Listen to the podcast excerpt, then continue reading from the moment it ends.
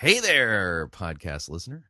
Chris Rosebrough here, right at the front of the podcast. Just want to remind you, Fighting for the Faith is listener supported radio. You know that, right? Yeah, yeah, it, it is. If you don't already support us financially, we truly can use your help. So get on your computer, go on over to fightingforthefaith.com, click on one of the friendly yellow buttons and support us. And of course, if you would like to do it the traditional way, make your gift payable to Fighting for the Faith and then send that to Post Office Box 508, Fishers, Indiana, zip code 46038. And let me thank you for your financial support because we truly can't do what we're doing here without it. All right, on to the program. I enjoyed making it. I hope you enjoy listening to it. Here we go.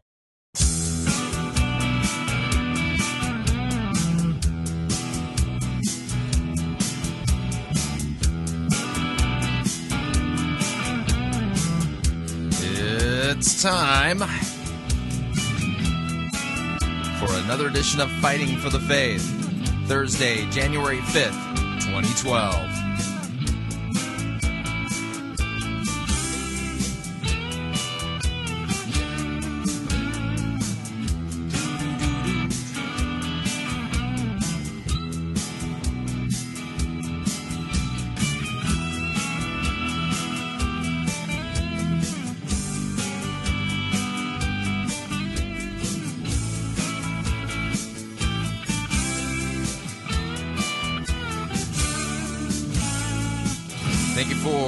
Tuning in. You're listening to Fighting for the Faith. My name is Chris Rosebrough, and I am your servant in Jesus Christ. And this is the program that dishes up a daily dose of biblical discernment. The goal of which help you to think biblically, help you to think critically, and help you compare what people are saying in the name of God to the Word of God. There is no shortage of crazy, bizarre, needless things being said about God, and well.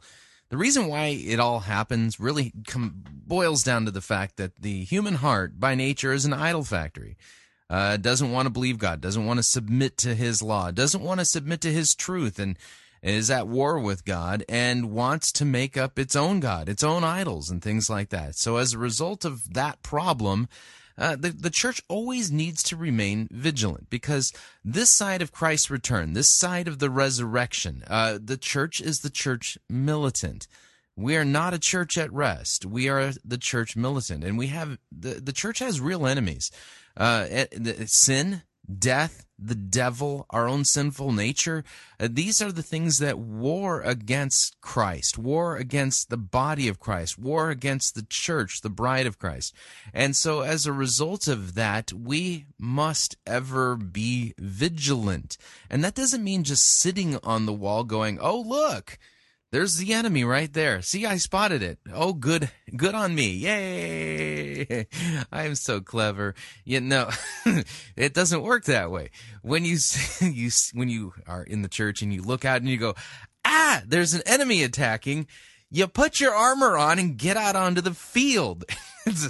yeah, you're gonna have to, you, you, believe it or not, uh, you Christian, you, you need to put on the armor of God, um, get out onto the battlefield and believe me, uh, you're going to get wounded. Just, it's how it goes. You're gonna bleed. You're gonna get hit. It's just gonna happen. And so, but that's what we get to do. This side of the resurrection, this side of our death, this side of Christ's return, we are the church militant. And so, yeah, I, am just saying all this because I, I, I think it's funny that there's a lot of Christians out there who go, oh, you know, I just really don't want to get my nails dirty. You know, I got a new I got a new suit and I don't want to, you know, and I've got a reputation to maintain, and the last thing I want to do is become a stench with my friends and my family. Know. yeah, because as soon as I put on that armor stuff and I get out there and I tell people, no, that what you're believing there is false and it's going to send you to hell, they might not like me. they might get angry with me and react violently against what I'm saying. They might say bad things about me. Yep, that's exactly what they're gonna do. So um, I'm. It, it's not even a maybe. It's I guarantee that's what's gonna happen. Get out on the field. You're gonna get hit. You're gonna get hurt. You're gonna get wounded. You're gonna have people betray you. It's just what goes on on the battlefield. So welcome to Christianity 101 with. anyway, I just wanted to get that off my chest. So I just I feel so much better now. All right, a quick update on uh, my brother, and then we'll talk about what we're going to do on today's edition of Fighting for the Faith. Uh, late yesterday, my brother did get the results of his lab work on his brain tumor, and uh, he has what they they call it. It's called a, a glioma. It, it, yeah, it's it, that's a tumor that begin that grows somewhere in the brain and uh, or on your, your, it's associated with the central nervous system, things like that. Anyway, so he has a glioma, and it turns out that it was stage two, not early stage one, but stage two, which means that uh, the next round for my brother is going to be a round of radiation therapy, chemotherapy. And uh, and uh, those of you who've had chemotherapy, I never have, but I've seen people who've um, who've been through it, and uh, it just doesn't look all that fun. Um, and it isn't. So he's got uh, chemotherapy ahead of him in order to treat the cancer. The doctors are um, optimistic, very optimistic that uh, this will be treatable, and uh, and that they're going to be able to knock this thing down. So uh, if you can keep my brother Mark in your prayers, that would be appreciated. All right, let's talk about what we're going to do on today's edition of Fighting for the Faith. We're going to be doing our light edition today. And you're going, well, it's a short week. Yeah, I understand that.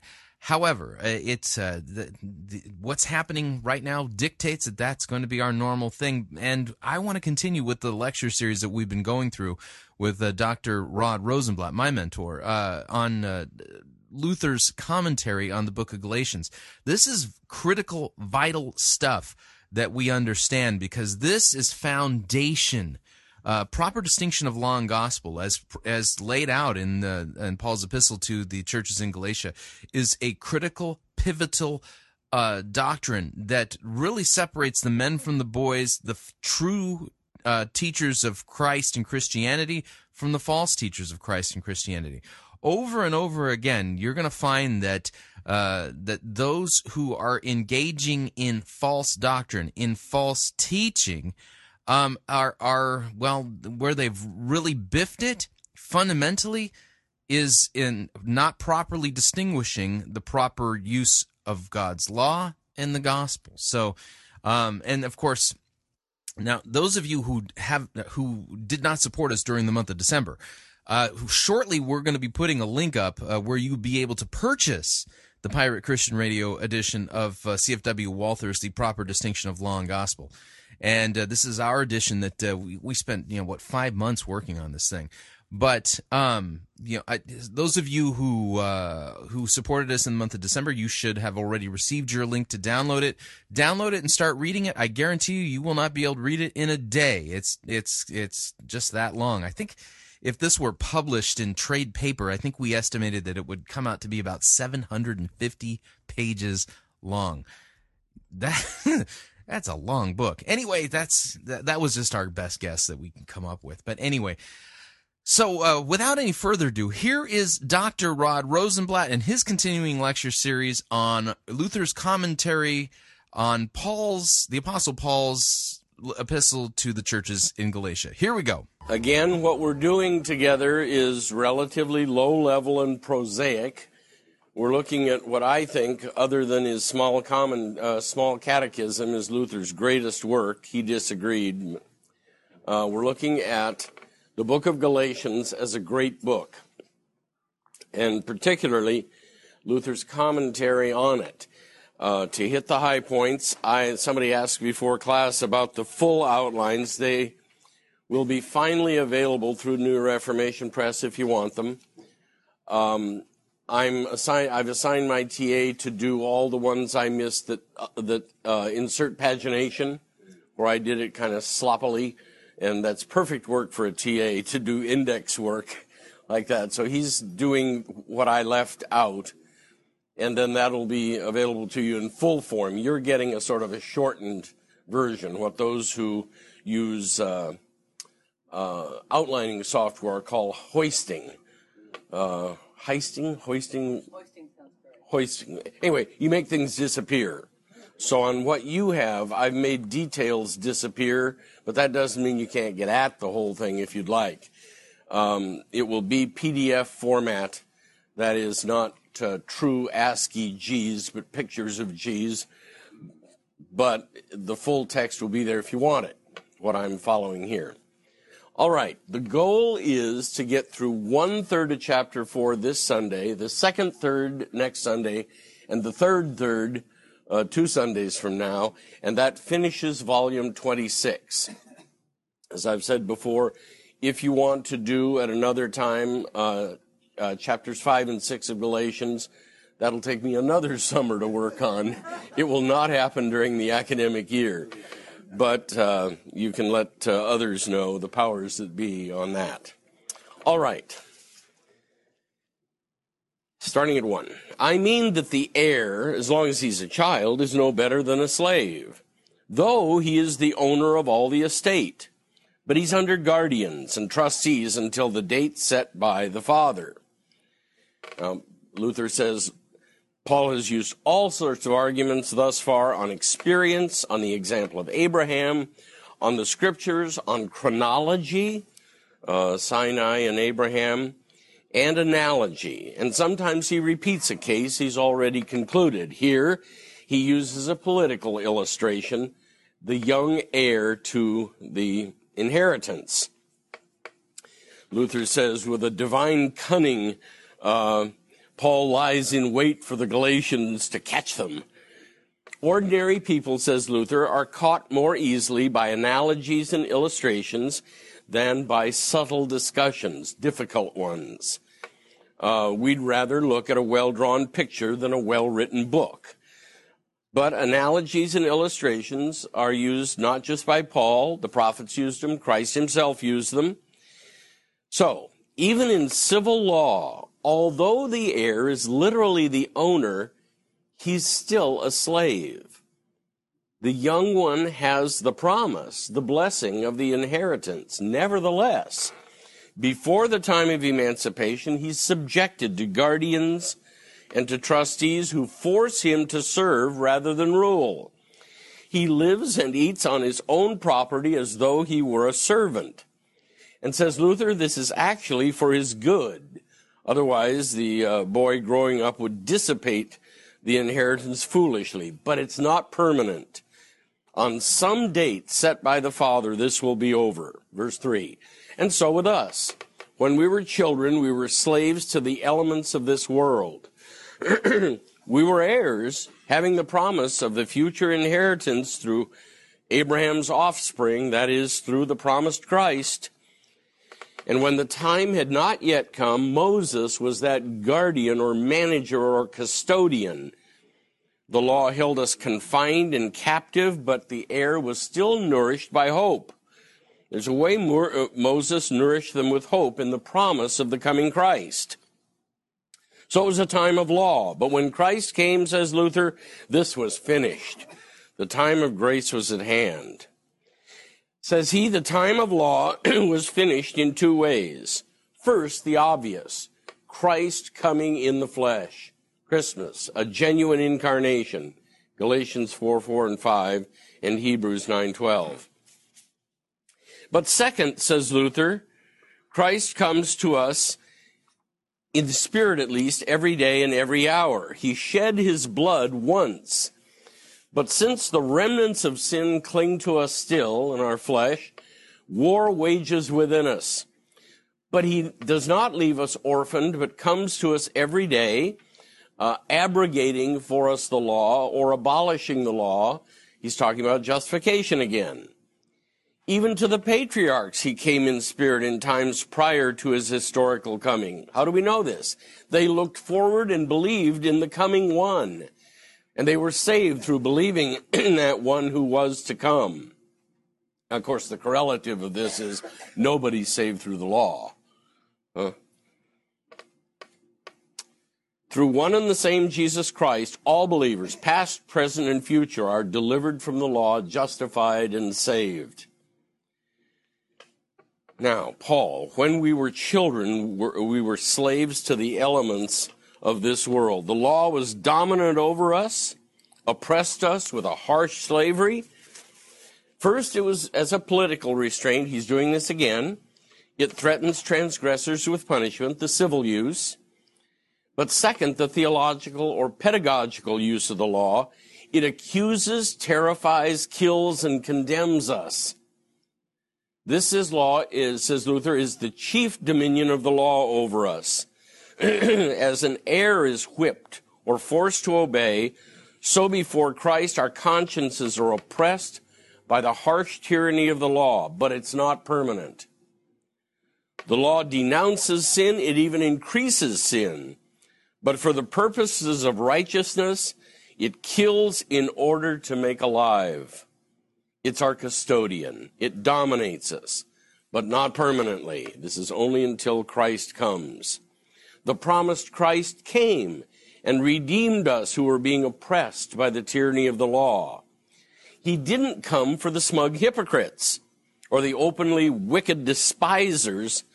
Um, uh, he's useless to these, even for the despairing who are going to cling to the law and try it even though it doesn't work. Uh, he's going to be useless to these people. But he is supremely useful, Christ himself, to those who have been troubled and terrified by the law for a time. The emphasis is on we were slaves. Our consciences subject to the law, its tyranny, holding us confined in prison, making us, listen to this one, fearful, sad, pale, and desperate. Talk about getting down into the, into the humanity of it. Luther says the law confined us and made us fearful, sad, pale, and desperate. It's very harsh, but not permanently. It, it lasts as long as we are children, that is, until Christ comes. And after Christ comes, the imprisonment or slavery of the law comes to an end. And again, he's already said, not the civil use, but with regard to the justification of sinners. Now, what about this elements of this world? Luther says Paul has a special way of speaking uh, referring here to the law of God itself. And his words sound violently heretical, condescending to the law. Paul elsewhere uses language like this the letter that kills, the ministry of death and damnation, the power of sin, all those things he says about the law. He deliberately, says Luther, uses the, these loathsome names which show the power and function of the law in order to frighten us away from the law in the matter of justification. The law, says Luther, commenting here, the law is unable to do anything but make the conscience guilty, increase sin, and threaten death and damnation. He says this is what Paul is getting at here. It centers on justification. the elements of this world, he refers to the restraining from evil, the drive to good works in society, but the law does not deliver from sin, does not justify, and does not lead to heaven. I don't obtain eternal life for avoiding murder, adultery, and stealing. Outward virtues, an honest way of life are not the kingdom of Christ or of heavenly righteousness. They're the righteousness of the flesh, the righteousness of the world, uh, the self righteous have these, the heathen have these, um, but Luther says they should be called a deception and a hypocrisy rather than righteousness. Overall, the law cannot do anything but accuse and frighten and condemn and kill. Hmm? Where terror and a sense of sin, death, and the wrath of God are present, there's no righteousness, nothing heavenly, no God. These are of the world. The law does not produce anything life giving or saving or heavenly or divine. That's why Paul calls it, says Luther, elements of this world. And he does a little digression on ceremonial laws, especially external matters of food, drink, clothing, places, times, temples, festivals, washings, all of that. All of the world prescribed by God in this present life, but not a means of justifying sinners.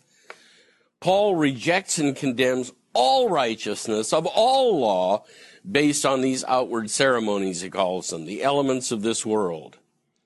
The law of Moses produces nothing that goes beyond the things of the world. It shows the evils there are in the world. The terrors of the law drive consciences to thirst and yearn for the promise, to look or hope for Christ who will deliver. The Holy Spirit must say it's not the will of God that you merely be terrified and killed, but beyond that, that you recognize your misery and your lost condition through the law. Then do not despair, but believe in Christ, who was the end of the law, that everyone who has faith in him may be justified. Romans 10. Says Luther, there's nothing of the world here now, he's not saying the law should be held in contempt. This is a repetition. Neither Paul and Luther are saying that here. It should be held in esteem in its proper place. But here the issue is justification. Vastly different from a discussion of the law uh, in matters of this life. Uh, here, the conscience, here meaning justification, the conscience should, should know nothing except Christ alone. In the matter of justification, we reject the law from view as far as possible, and we embrace nothing but the promise. Now, he says this, of course, is almost impossible when we're under attack and accusation. In theory, yes. In practice, very difficult. We must say to the law, Law, I shall not listen to you. The time has fully come. I am free. I'm no longer under your jurisdiction or dominion and then to say why, because Christ has fulfilled that for me and has made me his own, baptized me into it for free, and you have no jurisdiction here. If we're able to do that, it's a gift from heaven. If we're able to believe in hope against hope that Christ himself is enough and that we're justified simply by faith in him, Luther says that's a gift. You may not know it, but it is. That was given to you from heaven itself. So, says Luther, we should all learn to speak most contemptuously about the law in the matter of justification, as Paul did. Calls the law elements of the world, traditions that kill, the power of sin. Luther said we're completely free here to do that. If the law dominates in our consciences instead of Christ and his death, then under pressure, the law will be of no help to us. It'll only accuse us more, increase our sin and our sense of death. But apart from the matter of justification, we should speak reverently of the law. Call it holy, righteous, good, spiritual, divine. But in our conscience, says Luther, the law is truly a devil. It cannot encourage your comfort. It does just the opposite. That's why he calls it weak and beggarly elements. The Christian must not permit the law to dominate his or her conscience since it cost Christ so much to remove it. To remove it from the conscience. This is why, says Luther, Christ became a curse for us to redeem us from the curse of the law, Galatians 3. The law and Christ here are mutually contradictory, altogether incompatible. If Christ is present with regard to our forgiveness in heaven, then the law must not rule but give way. The response to Paul's names for the law. Why does Paul attribute such odious, even blasphemous phrases to the law? It's a divine teaching given from heaven. Is it not? Luther, it's always what happens. And it's probably a good thing that we have to face that down. It's always going to be. Uh, Luther says, before Christ, it is holy. After Christ, it's death to us. When Christ comes, we must know nothing whatever about the law except to the extent that it has dominion over our earthly life and flesh and constrains in that way. Paul is the only apostle to use this kind of phraseology, says Luther, calling uh, the law what he calls it. But Paul was Christ's chosen instrument, Acts 9. He gave to Paul a unique phraseology different from that of the other apostles, so that Paul could faithfully lay the foundation of the doctrine of justification and set it down clearly.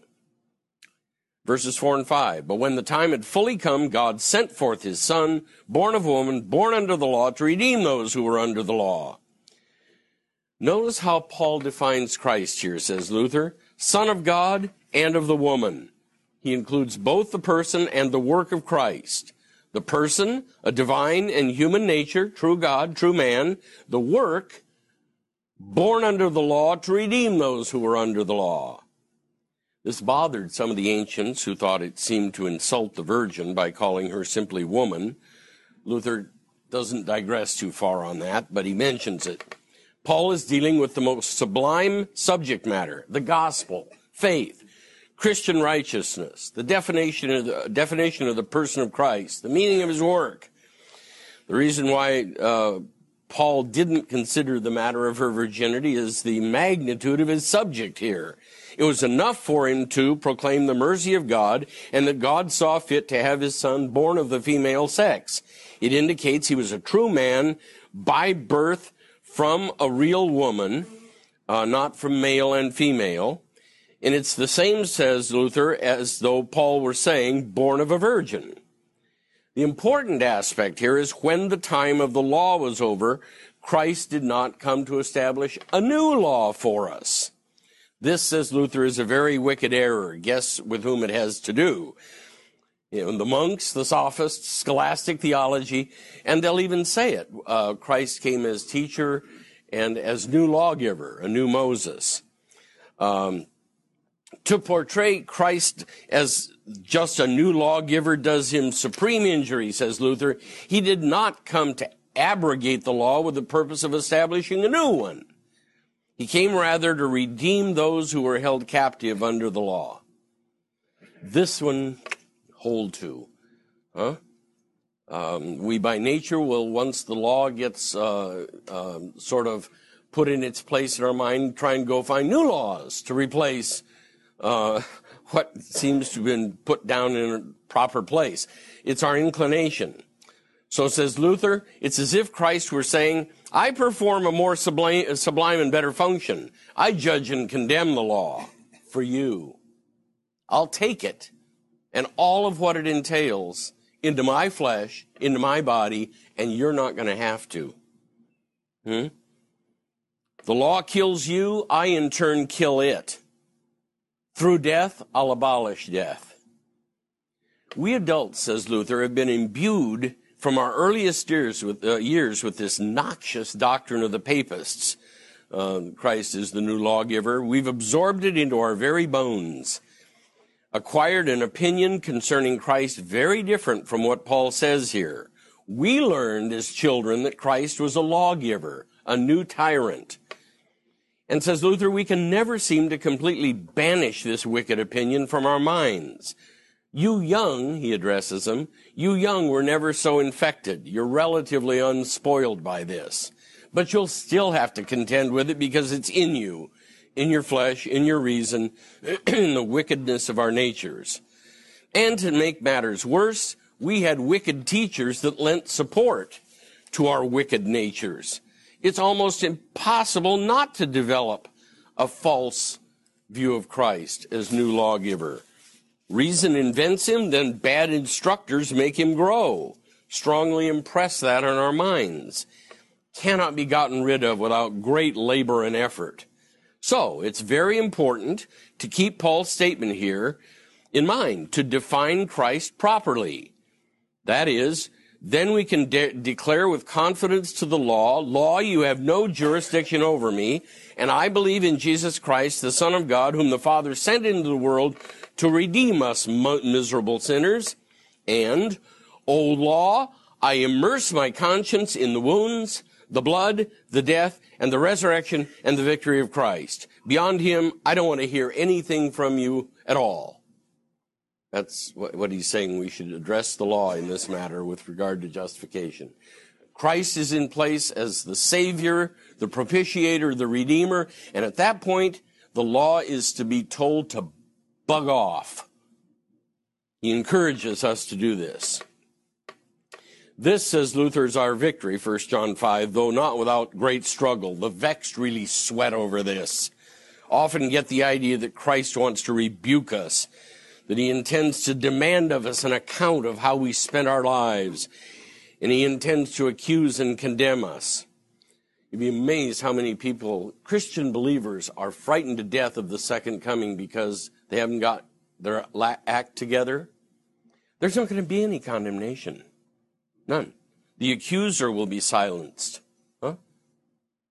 It's already a done deal. You're included in Christ by believing simple faith in Him as the one who substituted for you. No accusation. There's no reason to fear it. That's Rosenbladt, not Luther.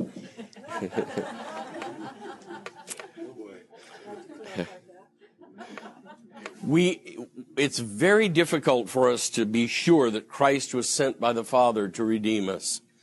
And the reason for this is none of us has yet shed the flesh completely.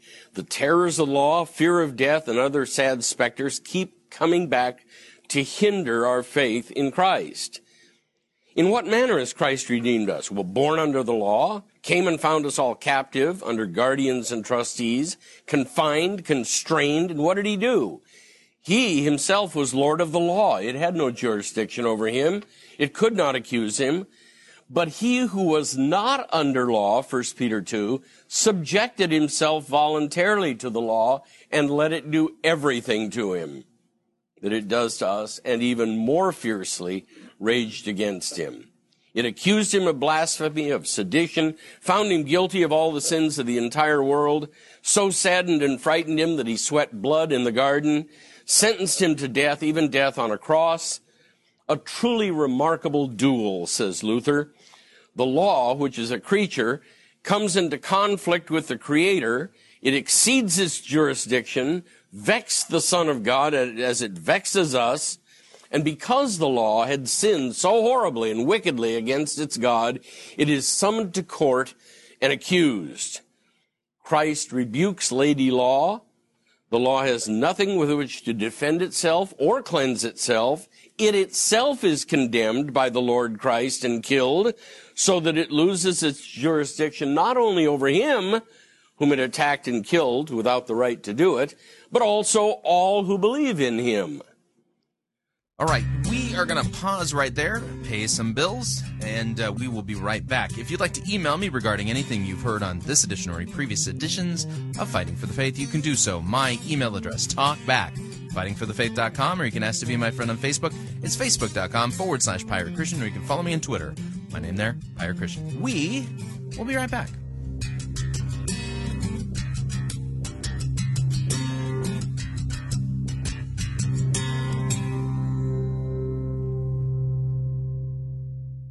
Unless your righteousness surpasses that of Rick Warren, you cannot be saved.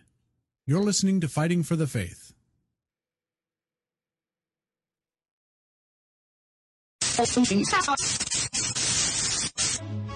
You're listening to Pirate Christian Radio.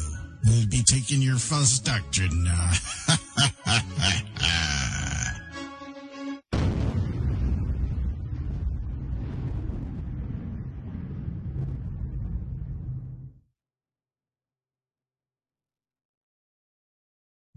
If your church's praise band plays songs that worship you rather than God,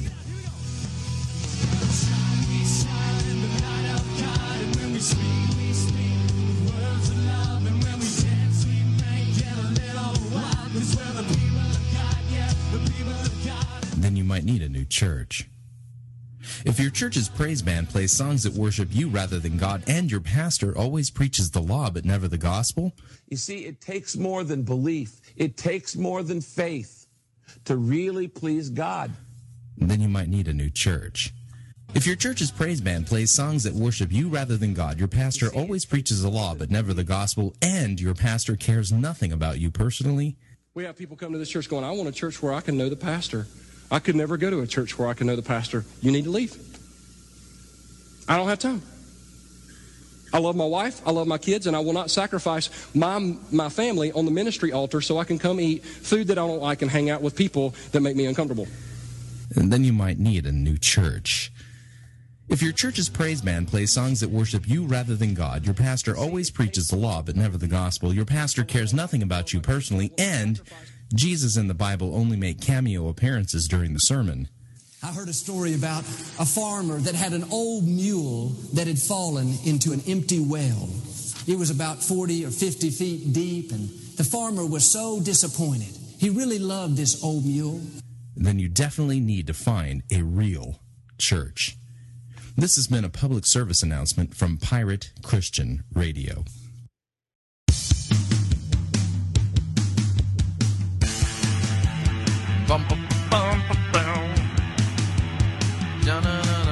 All right, we're back.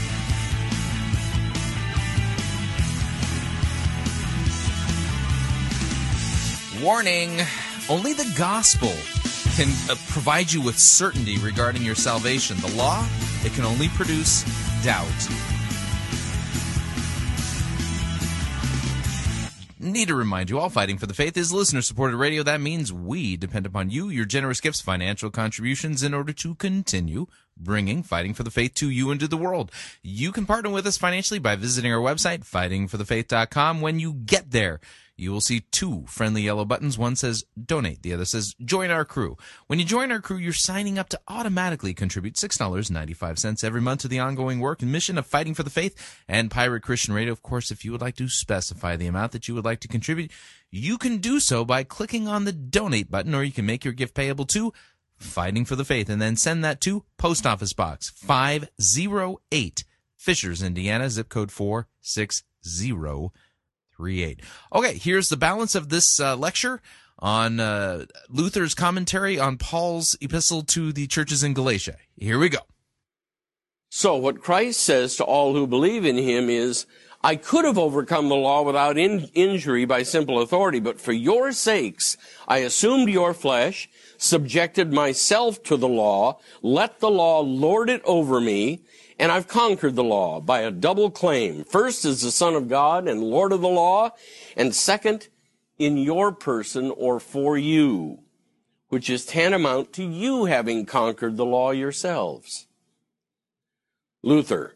Paul speaks about this remarkable duel throughout his writings, usually using personification, and he lists some of the passages. Christ has driven the law to flight out of our conscience. When the conscience takes hold of this, then sort of with a holy pride, um, we, we with a sort of holy pride insult the law. Uh, it's also serving once again to say we are justified before God by simple faith in Christ, sola, or alone, or without law. The duel between the law and Christ was going on. No works or merits of ours intervened. Christ, having put on our person, served the law, suffered its tyranny. The law was guilty of the murder of the Son of God. It lost its rights. It deserves to be damned. So wherever Christ is present, the law is forced to yield, to flee. Would that we could believe this all the time. I hope you're able to believe it more than I'm able to believe it. All believers, free from the law through Christ who triumphed over it. And this is grasped not by any works, but by simple faith in Christ. The words Christ was born under the law should be understood in this way.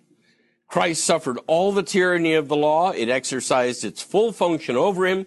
It frightened him horribly, gave him greater anguish than it does over us. Bloody sweat, the need for the comfort of the angel, Gethsemane, his solemn prayer in the garden, and finally on the cross, his cry of dereliction. My God, my God, why hast thou forsaken me? He endured all these things to redeem us who are under the law. We still sin against the commandments of God every day, but Paul commends us to have hope. God sent forth his son to redeem those who were under law or under the law. Christ, the divine and human person, came not to institute laws, but to bear them and to fulfill them and to abolish them. By his obedience, he might redeem us who are under the law. This is completely different from the teaching of the papists who made of Christ a severer lawgiver than Moses. Luther's a product of his time. Uh, and he's, he's going to do this whenever he gets a chance to do it, to do the contrast. Paul here teaches the opposite. When Christ gives commandments, these belong not to the doctrine of ju- justification, but to good works. And later on, he's going to say, don't let that seep over into what we're talking about here. It'll kill you. Everything is lost then. The teaching of the law is not the proper function of Christ. It's what, this is Aristotle, it's an accidental function or a, a not central one. He did teach the law. And it, it, was divine of him to do that, as were healing the, as was healing the sick, raising the dead, helping the poor, comforting the afflicted. All those are glorious and divine works, but they're not peculiar to Christ. The prophets taught the law, they performed miracles. They're special benefits, but they're not the chief reason for his coming. Christ, the true God, the true man, suffered the full fierceness and tyranny of the law and conquered it for us in himself, rose from the dead, condemned the law, abolished it so that it can no longer condemn us and no longer kill us. That's his proper function as Savior. This is the central one. To struggle with the law, with sin, with death, and to conquer them by undergoing them. To abolish them, to liberate us from the law and every evil. And since Christ says Luther, has conquered the law, it follows that he is God by nature. No man or angel above the law, but Christ is above the law because he, because he conquered it and strangled it. Luther, if you grasp Christ as he's, as he's described by Paul here, you won't go wrong and you'll never be put to shame. Hmm? All the stuff about I've done so well has to die and be replaced by Christ who died for us. The other has to go. Right? That's not easy. You mean all the, think of the Jews, all the struggle we've done and the Gentiles are going to get in for free? What kind of a deal is that? That's a little later on. But yeah, there's an unfairness to this. Um, so if the true picture of Christ as the propitiator, the liberator, the savior of sinners is lost, if that's removed, there's sure confusion, says Luther, of everything. Um, this cannot be judged by the unspiritual man, nor the philosophers, nor the jurists. Only the Christian judges the law. How? To say it does not justify. Right? So that we might receive adoption as sons. Divine sonship, Paul means, says Luther. Earlier, Paul had used many other words, phrases to describe what we receive from the offspring, from Christ. Righteousness, life, the promise of the Spirit, redemption from the law, from the covenant, and the covenant. Here, Paul names sonship, the inheritance, eternal life. Once the offspring has removed the curse from us, sin and death, its place is taken instead by blessing. Righteousness, life, everything good. All yours, all mine, for free.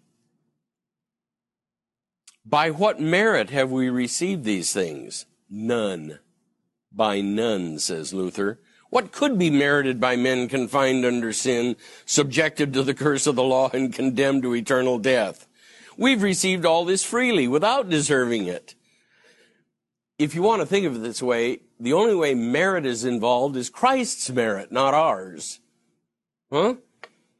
He was born under the law for us, made a curse for us, redeemed us who are under the law. Therefore, we receive this sonship solely by the redemption of Christ Jesus. Huh?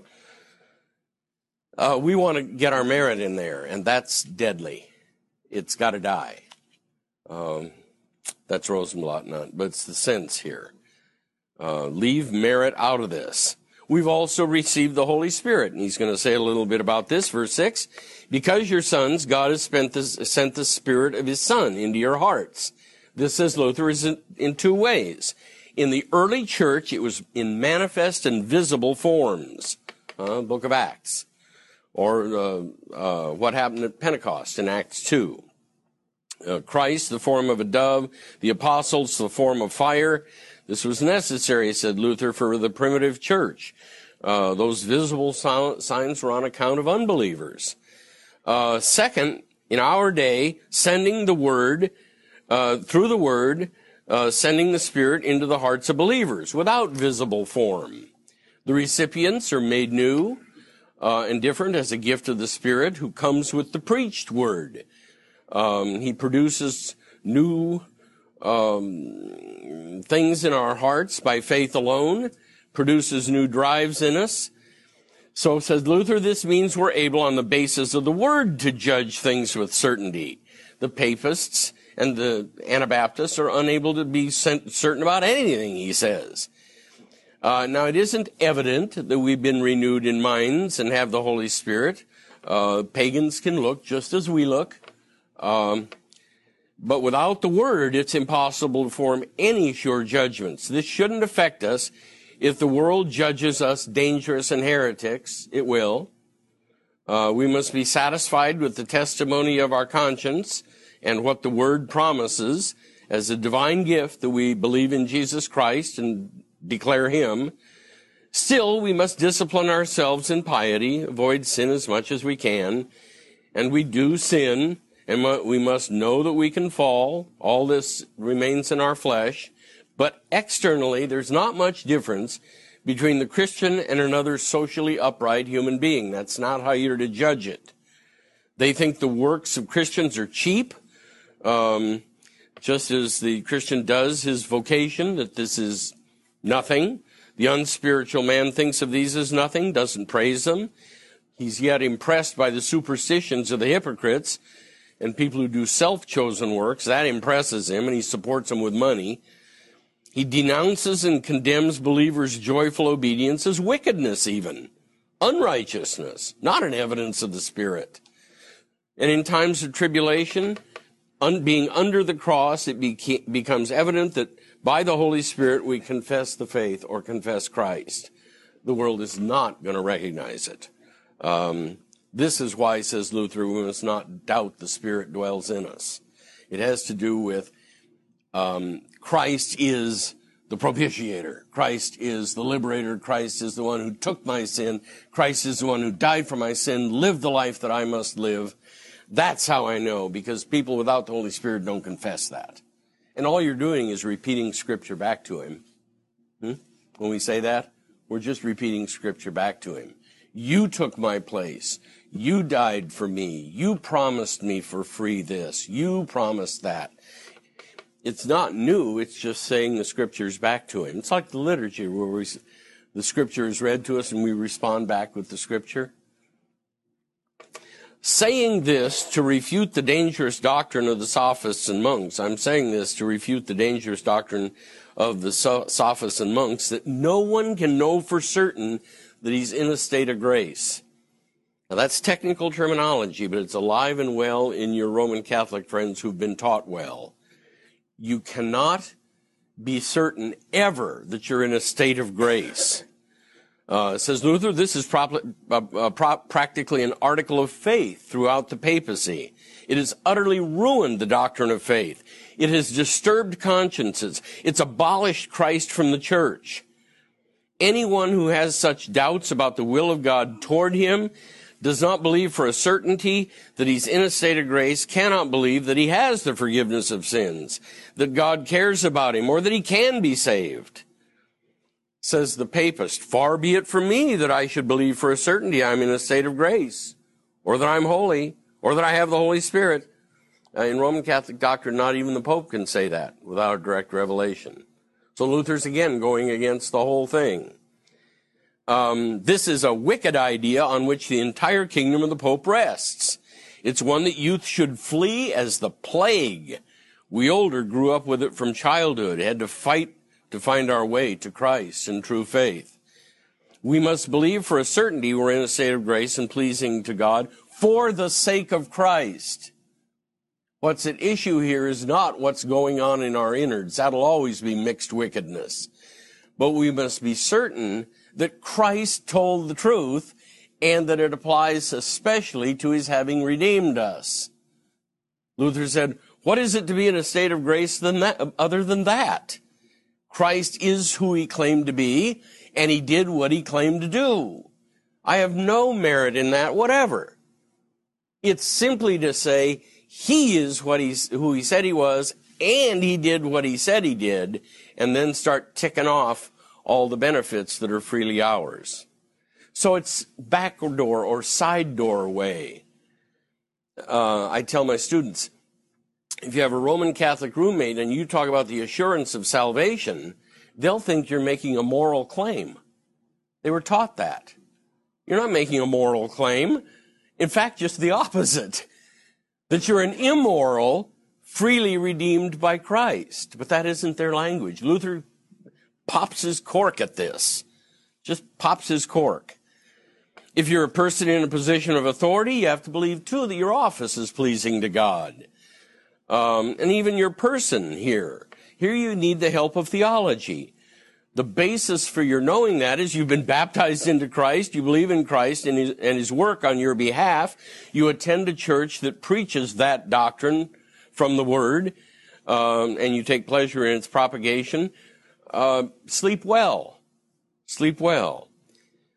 In addition, uh, says uh, Paul, God has sent the Spirit of His Son into our hearts, a sort of internal testimony.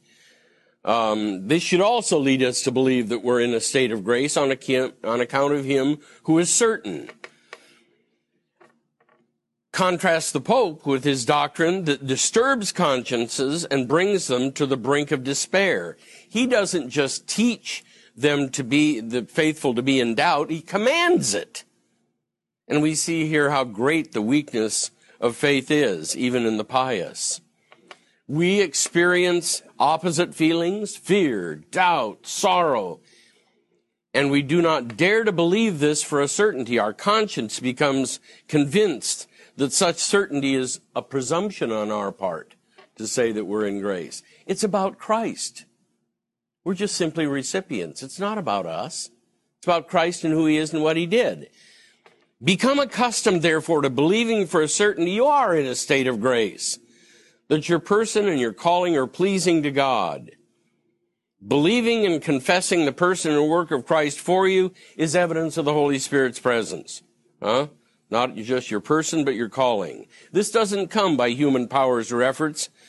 Um, but is a gift from heaven, from Christ himself. And we should strive, says Luther, daily to more and more move from uncertainty to certainty. Now, it isn't here in this text, but in many other texts, Luther thought that doubt and uncertainty was hell on earth.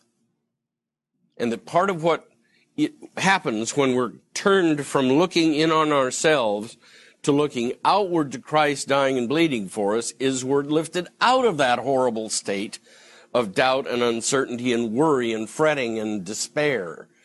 Uh, this is pure gospel here. Look to Him and forget looking inside. This is not, we're not doing morals here, we're doing theology. Christ has died for sinners. So become accustomed to fighting this fight. And if you're able to believe that Christ died for you and it's enough for you, thank God because it came from heaven itself. You didn't produce it. Uh, Paul talks about crying uh, on the part of those who are under trial, those of us who are weak and believe weakly. The great comfort here that Paul gives us in Romans 8, the Spirit is interceding for us all the time with sighs too deep for words.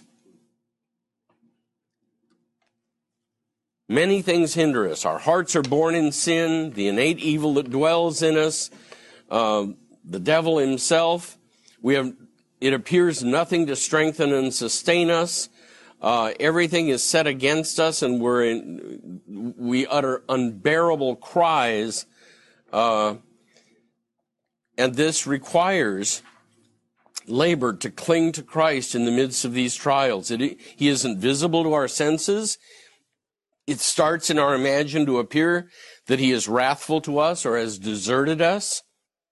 Then added to that, we feel the power of our sin, the weakness of our flesh, the strength of our doubt, the fiery darts of the devil, the terrors of death, the judgment of God. Nothing seems left to, for us but despair and eternal death. Then Paul says, the Spirit begins to cry in our hearts, Abba, Father. That Spirit's cry on our behalf breaks through the horrible cries of the law. It penetrates the clouds to heaven itself and reaches all the way to the ears of God. Paul wants to indicate here the weakness there still in is in all of us. The opposite is so strong in us. Acutely, we are more aware of the wrath of God toward us than his favor. The Spirit sent into our hearts cries, Abba, Father, and intercedes for us, for us with sighs too deep for words. How? Luther describes it. In terrors of conscience, we take hold of Christ. The law, the sin, our sin, the devil attack. There's nothing to keep us bruised reeds and smoldering wicks from succumbing to despair. But meanwhile, the Holy Spirit is helping us in our weakness, interceding for us with sighs. Our mind is strengthened. We sigh to our high priest and savior, Jesus Christ, Father. And in that sighing, of which we're almost not aware, Paul calls it a cry and a sigh too deep for a sigh that fills heaven and earth, says Luther. The more our enemies press in on us, the more we do we sighing cling to Christ. To this, uh, this sighing seems to us very weak, almost nothing. Not that it would penetrate the clouds, but to God it's a loud cry, stronger than the roars of the law, sin, death, the devil, and hell. It appears to us in our hearts that the devil is roaring at us. Heaven is bellowing at us earth is shaking underneath us, that everything's about to collapse, and hell is opening up to swallow us. The power of Christ, said Paul, is made perfect in weakness. 2 Corinthians 12. Christ, truly almighty, truly reigns and triumphs when we are all weak. Likewise, in our day, says Luther, how it goes for us. Uh, we can't do anything but sigh to heaven but these have been our cannons, our instruments of war. Illustrates with Moses and the Red Sea. Uh, you can do that on your own.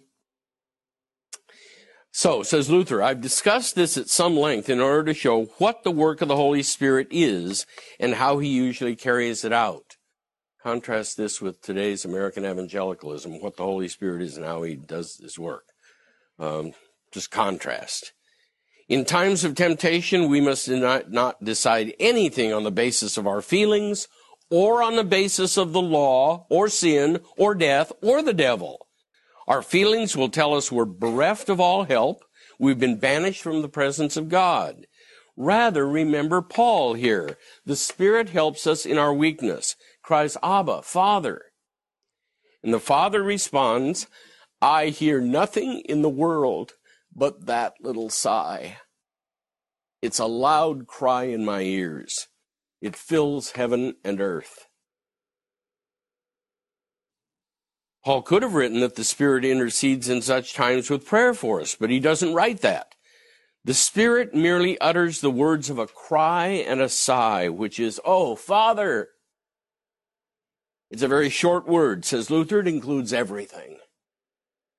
So what we must say in this kind of situation, surrounded by enemies, seemingly deserted and banished, nevertheless, Luther's Dennoch, nevertheless, I am a child of God on account of Christ and his work for me. I'm beloved in the beloved.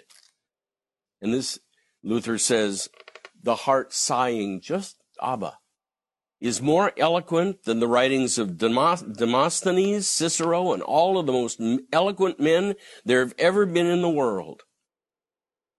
And it's not expressed in words, but just a simple sigh. Christians must believe, therefore, for certainty that they're in a state of grace. The cry of the Holy Spirit comes out of the heart, help, Father. So we utterly repudiate the wicked idea of the Pope that a man must be uncertain uh, with regard to being in grace. If the Pope's opinion stands here, Christ is completely useless. A man must doubt the promises of God, the will of God, the birth, suffering, death, and resurrection of Christ. This is blasphemous. The wickedness of the monks recruiting young men to holy orders as a sure way of salvation, then once enlisted, commanding them to doubt the grace of God uh, Luther, Luther called this pure wickedness, and he had gone through it. this is a torture chamber of consciences, the very kingdom of the devil, says Luther. Uh, then there's a long discussion of Ecclesiastes 9 1. It's the proof text used by the papists. Um, I think I'm going to stop with that and begin next time with that one, that the false use of a verse. Uh, uh, Ecclesiastes 9 1. Let, let's begin there next time. So we've got a, a little bit of time for questions. Let's say in the uh, lesson, uh, we say that on page two, um, when the time of the law is over and Christ is on us and saved by grace, Mm-hmm. we also say we're sinners. Now, sinners is measured by what? Well, that the law is legit. Oh, it's still there. Yeah, and and it's been conquered. But if you want to talk about, am I still a sinner? The law. You read the commandments. hmm Read the commandments. Just know that there's nothing saving in it. That is, the law by itself tells you what to do and gives you no power whatever to obey it. None. It just commands. Yeah. And it, its purpose, if Luther's right here, and he thinks he's right along with Paul, the main purpose of the law is to again convince us that we got nothing going for us and to drive us to one who had everything going for him for us. Not the civil use, though that's real. This is the one um, that, that Luther considered the major use of the law to level human pride to if if we think God's going to grade on the curve, the final on the curve, to tell us otherwise. Um, this is the kingpin battle. Uh, we're we're in the center of the Reformation faith here in Galatians. Huh? Yes. Um, I'm referring to the quote you have or reference to Augustine saying anyone can certainly see his own faith if he has it. Luther is going to use that up against because the papists said they so loved Augustine. And the way he's going to turn it is not to turn you internally to see if you can feel it. Just the opposite with Luther. He's going to turn you outwards to Christ who promises. Um, there are a lot of things they loved Augustine for and that they should have that were soundly biblical. Not all. Not all. I think it's easy to dismiss or move away from or get confused about what where the law is applicable now, right? And so Lutheran confessions clearly speak to three uses of the law. Yes. And so help help me or help us understand where is the law applicable now on this side of grace, right? We're saved, we're justified. It points to our sin. I think I was thinking of your response to Yes, art, but yes. in terms of our our daily life or, or what have you. There it has its place. It just must not go beyond its jurisdiction. The law has the right. Lutherans were not uh, uh, Anabaptists in this. They believe that law courts, juries, lawyers, judges, jails, and depending upon your view, gallows, all of it was legit in the civil sphere, but it won't justify you. You can be mayor of the town, the one that everybody admires, uh, and genuinely generous, this, that, and the other thing. Fine, wonderful. Recognize it's a gift from heaven, not self produced, and then take the theological use of the law to drive you to Christ. Because being a wonderful mayor ain't going to save you. It's God pleasing, won't save you. In matters of justification, the law is primarily to drive us away from our idea of our own virtues and wonderfulness. It's got to die. Yeah, Don's comment that made me think of uh, during Luther's time, some of his contemporaries were uh, antinomian. I wasn't really sure what that meant until I kind of did some reading on it. And Agricola, one of his contemporaries, Agricola, yeah, didn't uh, did had no use for the law at all. In fact, Luther taught law and gospel. He taught only gospel. right? Luther was not an antinomian. Um, I'll tell a kind of a private one here, but I think it's okay. I think I'm not talking out of school. The famous professor Dr. Nagel at the St. Louis Seminary, when he was called upon to interview some young prof, asked the question of him, if you were guilty of one of the heresies, which one would you most uh, like to be guilty of? The answer he was looking for was antinomian. Why? Not that Luther was an antinomian, he has books directed against it.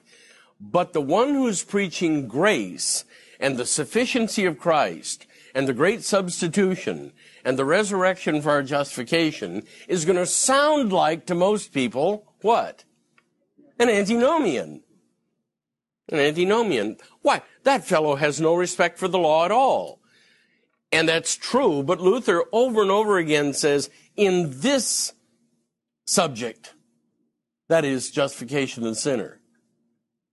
And he has a complete sections on the civil use of the law. The three uses are found in the Formula of Concord. Um, Luther speaks of the two here. It, I think that it, theologians argue, Lutheran theologians argue about this till the cows come home. And I think if the question is, does Luther hold to a third use of the law? I think it's a relatively simple matter, even if you didn't call it that. The commandments in the catechism. Huh? We should fear and love God so that we. If that isn't it, what is it? Huh? So, but it, it, as you might have heard in my address, the gospel for those broken by the church, if that's executed badly, it takes the, the smoldering wicks and it goes and puts them out. And it takes the reeds hanging by one filament and breaks them off bad preaching of the law in the sense that Christ is not greater for the individual sinner. That's got to be done really carefully. I tell the young students at college, if you're going to do the law in that kind of way, put it in the middle of the sermon so that you're ending with Christ and his priestly work. I don't know if they'll remember that, but I give it a shot. Don't end with it. Don't end with it. Well, You said something at the beginning of the session that said when that Luther said when you try to take the law and justify yourself, you're kind of taking away from Christ. Sure. And then it brought to mind the reading today. I had to read um, Peter, Second Peter. Therefore, beloved, since you are waiting for these, be diligent to be found by Him without spot or blemish. And I think maybe people look at that and say, "I've got to follow the law." Well, there's a way in which uh, the old flesh needs to hear that and needs to make the vow to follow the law, only to know it's going to be broken by Tuesday or this afternoon or whenever. And Christ is greater. Go back to the fight. Christ is greater than your failure. Be of good cheer. Be of good cheer. I mean, if any time during the year we should see that, this is that time. Be of good cheer. Christ is greater than your failure. Go back to the fight, but know that he's greater. Hmm? You're in, not out. I'm sure there's no time to fully answer this question, but uh, what the last couple comments about uh, the use of the law, is there a way you can bring that up to date in like two minutes with the whole law gospel reductionism and where Elka oh. went? I mean, that's that completely applies, right?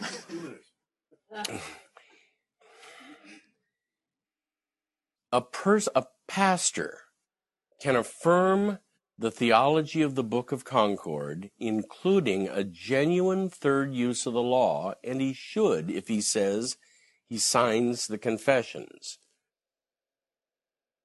But when a Lutheran pastor is doing that, it should be as the foil for getting to Christ and his death, his cross and his death for us um, if we're doing what the Baptist does, where the fundamental, deepest level of Christianity has to do with improvement of morals, we ought not even exist.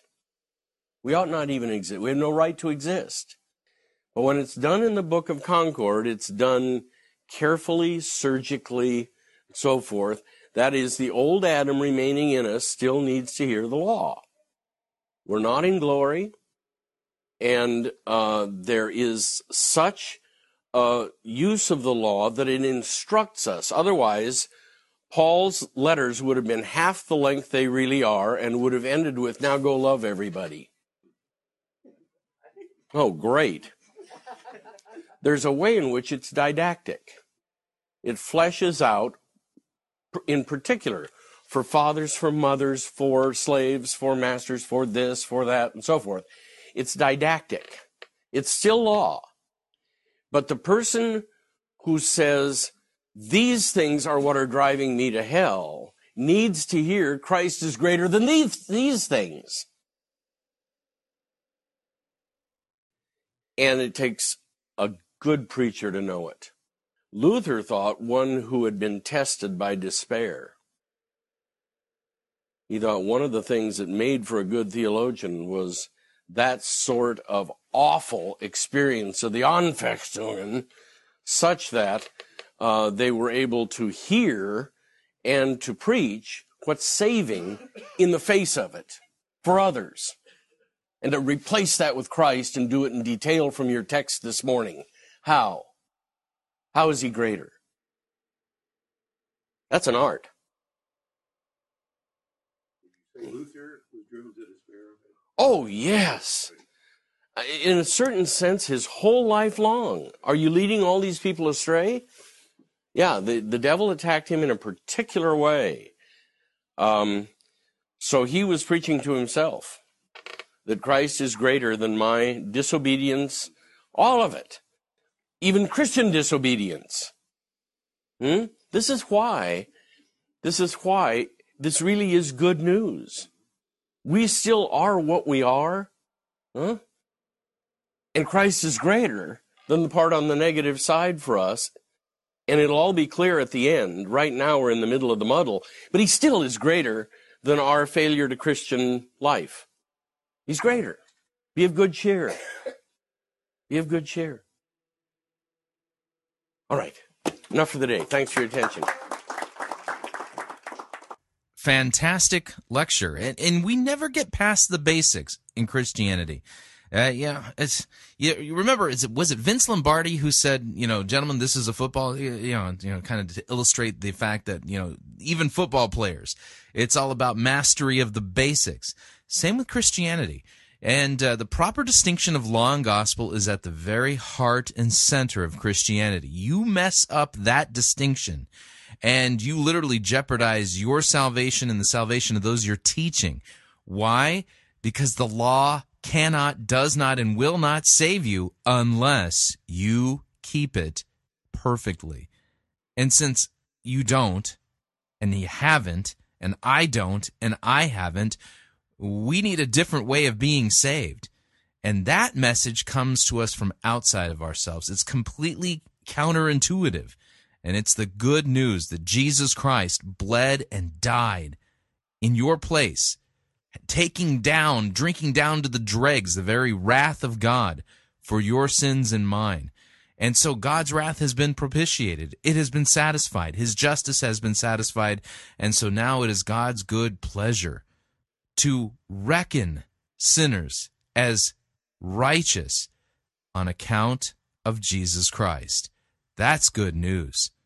And it assures us and gives us sure and certain certainty that we have a loving, gracious, and merciful God.